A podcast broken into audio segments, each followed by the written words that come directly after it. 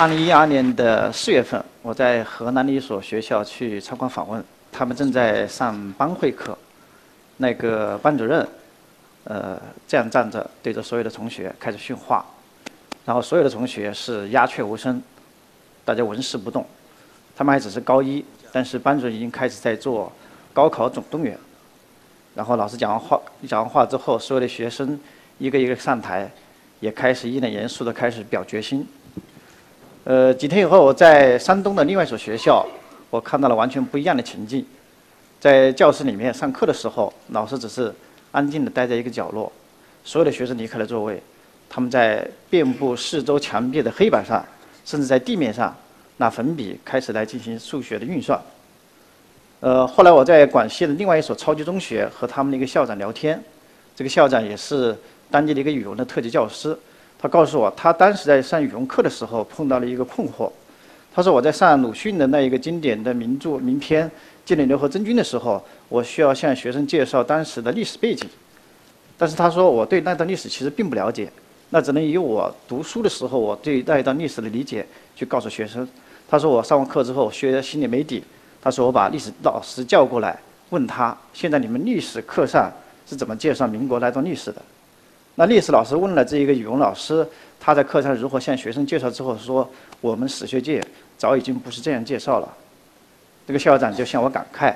他说如果这堂课当时我语文老师和历史老师如果在一起备课的时候就好了。那这就是二零一二年我开始进行中国教育创新案例研究中心这个工作的时候，呃，在全国各地去考察所遇到的一幕。那我想我刚才提到了三个场景。基本上也可以代表中国教育的一个现状。呃，当时我已经呃离开了新闻界，正在为人生寻找一个新的方向。呃，仔细考虑之后，我选择了教育，因为我非常好奇，我想知道，在我们天天谈论的中国教育，但是在它的一线，也就是学校和课堂里边，到底在发生什么事情？是不是除了学生跳楼，或者捅死老师，或者高考状元揭晓这样的新闻，我们就没有看到其他的？可以让我们欣喜的东西吗？所以在二零一二年的整个上半年，呃，我在全国各地开始疯狂的去收集各种各样的教育创新案例，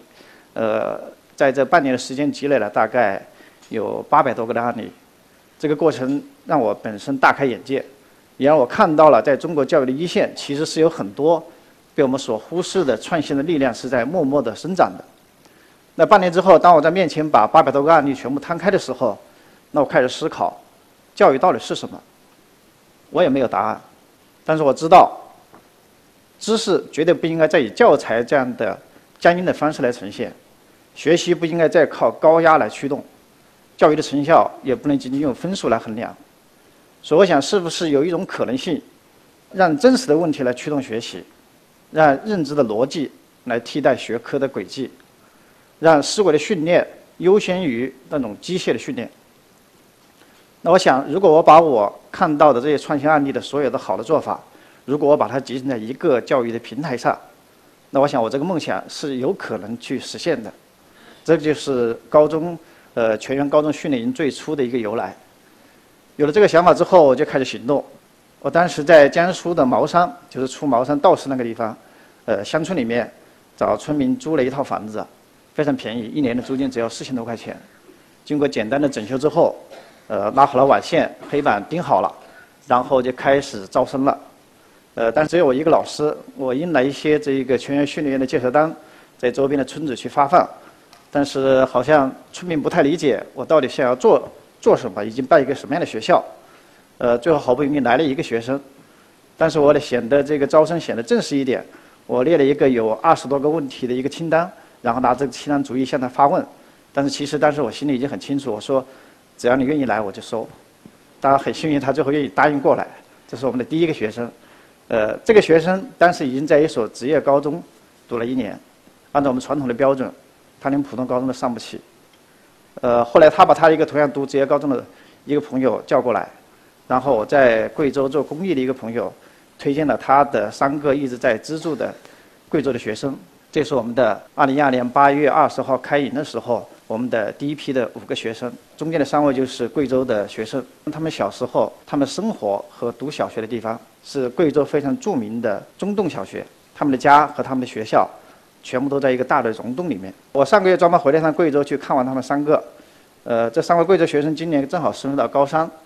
呃，因为他们户籍的关系，他们还必须回贵州，呃，参加高考。大概还有十几天，我们就知道他们的高考成绩。但我想对他们三个来讲，高考只是他们人生中的一个记录而已，因为他们的眼前已经有了更大的世界，而且我也相信他们现在是有足够的意愿和能力开始来规划自己的人生了。这三个同学有两个要去意大利留学，一个要去报考上海的一所非常特别的一个精英型的大学，叫新闻学院。那我相信在三年前，这是他们从来不敢去想象的目标。这个就代表着我们对全员学生的一个期待。我们希望所有的全员的学生在离开的时候，他们至少初步具备认识世界和自我、能够想象未来和以及解决问题的能力。当然，我们知道这是一个非常高的目标，这意味着全员的学生在高中三年，他必须学习比其他的高中生要更多的内容。那要做到这一点，我们的学习方式必须做根本性的改革。这是他们最初到全员来报道之后，我们带他做的第一件事情。第一个星期，我把呃当时已经采过来的高中九门学科三年的所有的一百二十多本教材，全部摊在桌子上，把三年的所有的学习的内容的目录打印出来。贴满了我们整个教室的墙壁。我说我们要做一件事情，把书撕掉。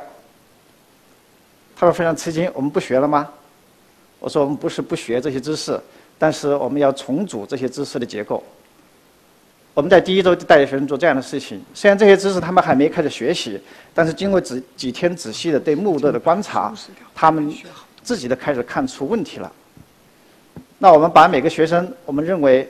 你认为有相关性的知识可以串联在一起，构成一个新新的学习模块，然后你给它个命名，我们把它写在黑板上，最后我们得到了七十多个新的一个学习模块的构成，我们对它进行逐一的讨论，最后确定下来有二十多个全员的学习模块，它的样子比较丑陋，因为我们只是把它撕开以后再重新简单的装订在一起。这是一年以后，我们有更多的老师和学生加入，我们的编辑力量更强了，我们的自编教材开始显得更加正式一点。大家看到我们这个模块里面有世界政治思想与制度、基金工程、全球文明史、建筑与城市。可能很多人觉得，哎，这些这些主题好像不是高中生应该学的吧？让我们看一看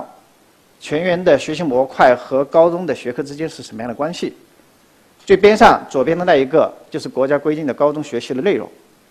我们是把高中九门课的所有教材的内容，我们是拆分以后重组到右边的。我们称之为自然、社会和人的三大领域里面所构成的二十八个学习板块里面，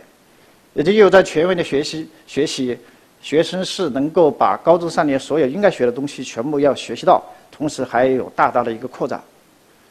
我们为什么要这样一个大费力气的把这样的知识的结构拆来拆去？是因为我们看到现有的教材结构有很大的弊端，比如说我们在政治历史呃在政治必修一里面，它的整个主题是讲经济的。在高中历史的必修二里面，整个主题也是讲经济的。我们在高中的地理中间，我们也看到很多与经济相关的内容，比如区域经济的规划、旅游地理等等。其实我们不太理解，全部是与经济相关的内容，它为什么要分散在三个学科里面？甚至有一些内容，比如说凯恩斯主义，比如说社会主义的初级阶段，以及所谓资本主义的经济的危机，它甚至在历史和政治教材里面出现的章节的名称都一模一样。那在全员这里，我们把它合成一个新的模块，叫经济，呃，常识与经济史。那我相信学生在这样一个结构下的学习的效率会反而会更高。好，除了我们对学习的内容进行重组，当时让学生非常吃惊的还有另外的一个就是我们的学习方式。因为我告诉他，我不会跟你们上太多的课，因为第一年只有我一个老师。如果我从早到晚给你们上课的话，那我也会上的吐血。我说我们的学习方式必定要变发生变化。虽然我们在乡村里面，我们当时每个学生给他们配了一台电脑，网线全部拉通。我说我们在网络上有无数的讲得比我好的老师，我们要开始充分利用他的资源。同时，我们在全员这里的学习方式，我们有三个关键词来形容：靠真实的问题来驱动，以专题研究式的方式来学习，最后是打破学科的界限，进行一个融合的学习。我举一个这样的例子。呃，可能会说这个问所谓的真实的问题到底从哪里来？其实，在这个问题在我们身边随处可见。比如说，我们在乡村里面，我们的生活垃圾没有地方扔，那这是一个问题。那我问同学，谁愿意去解决这个问题？有个同学说他愿意。OK，那我给你的支持是，我拟出这么一份任务学习任务单，就是垃圾如何处理。然后由我的老师的经验，我会告诉他，要解决这个问题，需要用到高中的化学和地理的哪一章哪一节的什么样的知识，以及以它为基础，我们需要去搜索更多的信息，最后你要去寻找一个解决方案。那这个同学一天之后给我一份表格，里面列出了非常详细的，用物理法、化学法或者生物法来处理垃圾的各种处理的方法。除了把高中教材里面的知识做了一个系统的梳理，他还找到了更多的一些新的信息的来源。那这样一个从问题中间去激发学习的机会，其实非常多的，在我们身边随时可见。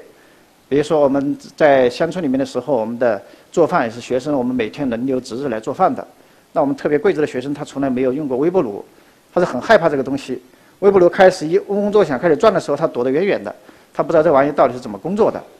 那我好像是为了给他们一个恶作剧，我在网上找了这么一篇文章发给他们，可能在座的很多人也会看过这篇文章。就是说，微波炉加热食物会把癌细胞养得肥肥壮壮的，所以我们再也不要去使用微波炉了。那么它到底是一个科学还是是一个谣言？那我们需要去研究它，那就需要我们用到知识。要真正搞懂微波炉的工作原理，我们需要用到高中的物理里面的电磁场的知识，需要用到高中数学里面的分子的极性的知识，还有需要用到高中生物里面的细胞的结构和功能的知识。这样一个专题的研究，可以把高中三门理科的知识全部会串联在一块进行学习。那这就是我们对学习的一个理解。在全员这里，我们会跟每个学生会配电脑，我们的网线是二十四小时连通，手机也是我们必备的一个学习工具。那我们希望通过这种方式，让学生跟真实的世界更方便的能够发生关联。在这个过程中间，我们发现学生的好奇心是不断的被激发起来的。而好奇心，在我看来，就是我们老师，或者说这是我们学习中一个最得力的一个助手。而我作为老师，我要做的主要的工作，就是为学生创造各种各样的能够激发他的学习的情境。比如说，我们在数学，很多高中生会比较不太喜欢。我们在学习数学必修三里面的概率统计论的知识的时候，我们的数学老师是这样做的：带大家先看一部电影。决胜二十一点讲的是美国麻省理工学院的一个教授带着他的一群。天才的学生利用他们的数学知识在赌场上去赚钱的故事。当然，我们让学生看这部电影，不是说让他去赌博，而是在看电影的时候，我们数学老师会提醒大家注意台词里面提到的很多数学术语。这部电影拍得非常的生动，学生对他的兴趣也非常高。大家对里面提到的他们还不懂那些数学术语，他们也非常好奇。那老师让他们把它一个个记录下来，这就是我们的学习任务。它里面会提到很多，比如说正态分布。古典概型这样的一些词，那我非常吃惊的是，在每个学期末，我们会有一次调查，就是对一个学期的所有的学习的任务和专题，我们会做一个满意度的调查。那在这个学期得票最高的，居然是这一个数学专题，它的得票甚至超过了我们看起来好像更加有趣的户外活动的那类似的这样的活动。所以，这是我们对学习的一个基本的一个看法，就是让学生如果跟真实的世界发生更多的关联的时候。学习既变得更加有趣，也可以变得更加的深入。但这样一个方式可能会认为，很多人会认为它看起来好像确实比较有趣，但是你们这样一个看似好像很随意的这样一个零散式的碎片化的学习，会不会带来另外一个问题，就是他的学习的系统性的问题？在全员的学生的脑袋中间，他的知识是不是全部是一个一个零散的，无法成为一个系统？那我们看看这样一个例子。在我们刚才的那个微波炉的工作原理的专题之后，我们的学习并没有停下来，我们继续往前推进。我们开始把顺理成章的把所有的所谓高中里面的经典的这样的电磁学的概念，它当初产生这个知识的这些经典的物理试验，我们去做一个专题的了解。我们要回到知识的源头去探究它。在探究的时候，是同学们开始发现了这样一个问题：诶，他发现这些试验在一个非常集中的时期产生。我们继续去深挖下去，产生第三个专题。那发现这是所谓的欧洲科学大发现的时期，我们继续往下深挖，产生第四个专题，这就回到我们高中历史里面的一个非常重要的一个内容：欧洲的启蒙运动和宗教改革，它是欧洲科学大发现的一个重要的背景。如果我们从学科的角度去看，它好像从理科甚至跳到了文科，诶，好像看起来不太符合学科的这样的一个学术性的一个框架和标准。但是如果我们以学习者的这样一个眼光去看待的话，我们会发现。在学生的头脑中间，所有这些知识，它是构成一个更加严密的内在逻辑关系更加清晰的一个知识的整体。我们后来发现，当所有的专题越做越多的时候，这些看似不相干的知识开始自动的串联成一个叫做知识的网络。那在这个网络中间，全员的学生要学到高中三年所有应该学到的知识，同时能够非常方便的在这个网络中间通过不同的节点向外去发展他不同的个性化的需求。把学习以这样一个方式来展开，当我们以更有效率的方式来展开的时候，那全员的学生我们可以拿出更多的时间去从事其他方面的发展，比如说我们可以更多的去回到自然。更多的去接触社会，呃，这是去年这个时候，我们带着所有的学生，我们在深圳的海边做的是户外的徒步活动。我们花了五个小时，徒步了二十多公里，冒着大雨。我们要从丛林中间穿过，